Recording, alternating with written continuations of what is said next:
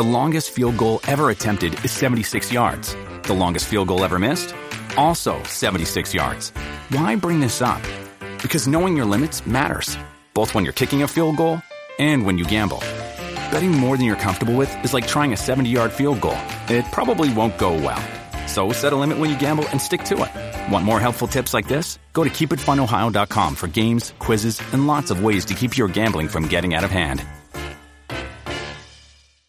Jeff Howe's Longhorn Notebook. Okay, uh, David Pierce had media availability yesterday and talked about a couple of things. First of all, uh, he discussed some of the, shall we say, what is it? Uh, what is it that Rod likes to say? The uncomfortable conversation Mm-hmm. uh, with, that that reveals the inconvenient truth. The sad, ugly, unfortunate, inconvenient truth. I Yeah. think, sorry, Rod, if I butchered that. Yeah, yeah. Uh, with uh, and uh, he discussed that yesterday, and and uh, and talked about uh, what they have to what they what the last couple of days or the last few days are like. Uh, not working right. Okay. Um, Okay. Do we have the other one where it's talking about? All right. uh, Here's here's uh, his thoughts on uh, matching him with TCU because he was asked, you know, what uh, what does he see? You look at a TCU team that is now 23 and 18. Like Texas, they got swept last week, and they got swept on the road at West Virginia, including getting run ruled on Sunday. And they're seven and eight in the conference. This for a team was picked either first, second, or third, depending on which preseason prognostication you were perusing at the time. But here they are right now in seventh uh, place right now in the conference standings, and he was asked for his thoughts on the Horn Frogs. So we don't have it. Okay, all right, never mind. he was. Uh, okay, all right. Uh, Cam will work on that. Um, While Cam's working on that, can we yeah. go ahead and talk a little Longhorn basketball? Uh, Yep, yep, absolutely. As I said at the start of the show, I hope my man Max Abmas that his timing on the court is better than his timing in terms in terms of announcing his decision because he did it right before the draft. Craig, we've talked about it for the last couple of weeks now. All the buzz has been trending toward Texas landing Max Abmas. Sure. They finally did yesterday. He commits to Texas, so you've at least got one guard. Rodney Terry has a guard locked in for the 2023-24 season.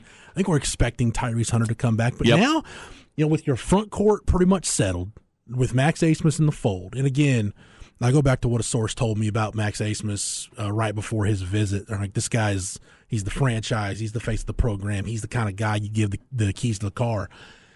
They they really love Max Abmas. They've loved him since he went into the portal.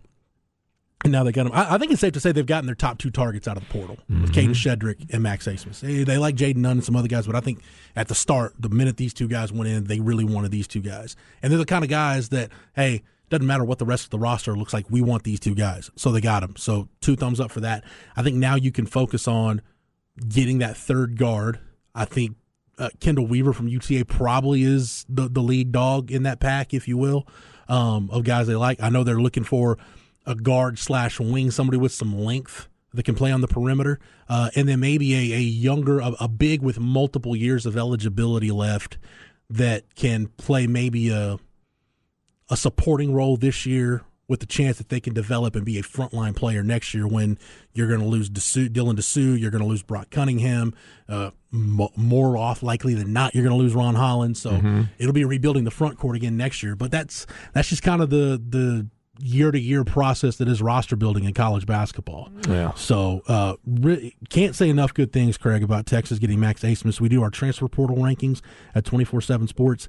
He's the number eight overall prospect available in the transfer portal, or was, because he's no longer available. He's committed to Texas. So that's two of the top 17 transfers in the country come to Texas with Kadin Shedrick and Max Abmas. And you throw in a five-star recruit in Ron Holland from Duncanville, number six recruit in the country. Uh, things things are starting to come together. Dylan together. Disu returning, and uh, we're probably expecting Tyrese Hunter to return. Uh, again, it, it's worth me saying again.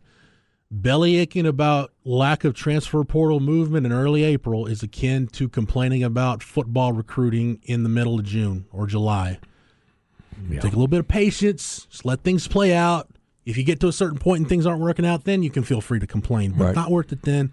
I think Rodney Terry's had a really good close to the month, obviously. Yeah, and uh, really strong week. and and right, yeah, and not done yet. Uh, no, no, still So- got pieces to add. They Yeah. do, so. Uh, okay, so now uh, Cam says we've got uh, the uh, bugs worked out on the deal. Let's let's hear from uh, David Pierce first of all on those uh, uh, inconvenient truths with the uncomfortable conversations they had after the series sweep loss to Oklahoma and getting ready for this week. Well, first of all, I would say that uh, there's a lot of honest conversations, uncomfortable conversations uh, in a team setting as well. Not demeaning, just demanding. And uh, when we were demanding of it, then we put them in some pretty critical, tough situations that we've done in the past with some of our rotational stuff where it's baseball but conditioning. And what I look for then is are they all in?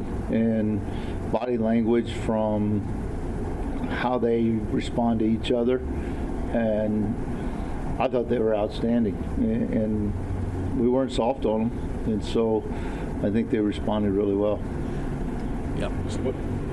Oh, I think this is the uh, yeah keeping rolling there. Uh, I think Um, Tanner he's Witt. going to go one inning, and hope he goes out and he's nice and healthy and attacks the strike zone. And then after that, I hope for his recovery to be right to move to the next stage. There it is, right there. It- It's a, and it, and we talked about it earlier. And Coach Pierce was on with Bucky and Aaron this morning. Said pretty much the same thing.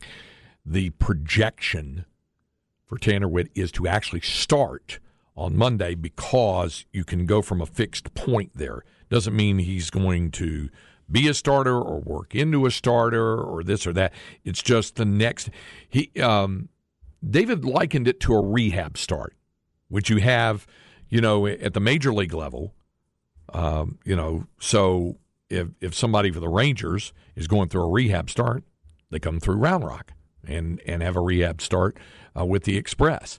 Uh, for the Astros, uh, it could be in Sugarland or Corpus, even you know whatever uh, for a rehab start. We don't have that obviously at the collegiate level, so quote unquote his rehab start is to start the game uh, on Monday in all probability and to try to give them somewhere between 20 and 30 pitches and hope Yeah. that everything's okay and then you move on. You know what I didn't realize about the schedule getting pushed back? Why it's fine to play a Monday game? There's no midweek game this week.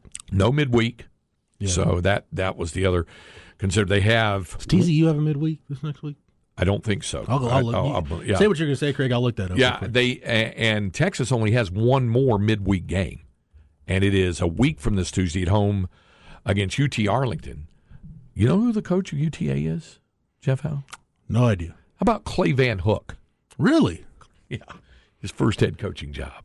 Oh, was he? Yeah, he just got that job, didn't he? Yep. First year, yeah, because he was with Skip at Oklahoma, Yep. and now, yeah, okay. Hook That's, was the coach. So it's I look all forward it's all coming together. It's all look, coming together. look forward to seeing the former Longhorn all-purpose utility man, former Brenham Cub quarterback, and rodeo cowboy. yeah, Clay Hook. TCU's TCU's scheduled for a home game Tuesday against UTRGV, Okay. and then they host uh, Cal State Fullerton Okay, next weekend yeah, in non-con. Yeah, it's their their open date on the non-conference schedule next. So, uh, so anyway, yeah, it'll be um, Monday afternoon at one o'clock. Is that is that makeup on that? And speaking of TCU, like I said, it's a Horn Frog team that's had its struggles of late.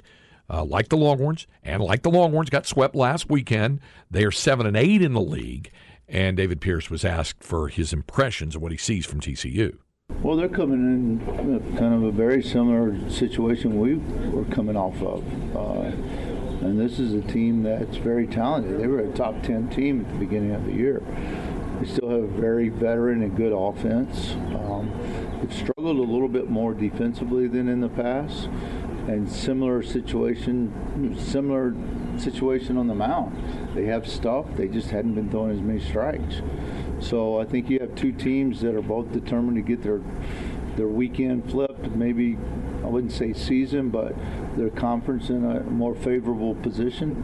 Uh, so I think both teams have got a lot of motivation, and they're a very talented team. What we have to do is go in there and not give in, and um, no matter what the situation is, be able to handle adversity and be able to be the, the, the team that can handle that when it's a close game, when the game's on the line, and not honestly not put too much pressure on yourself to get it done.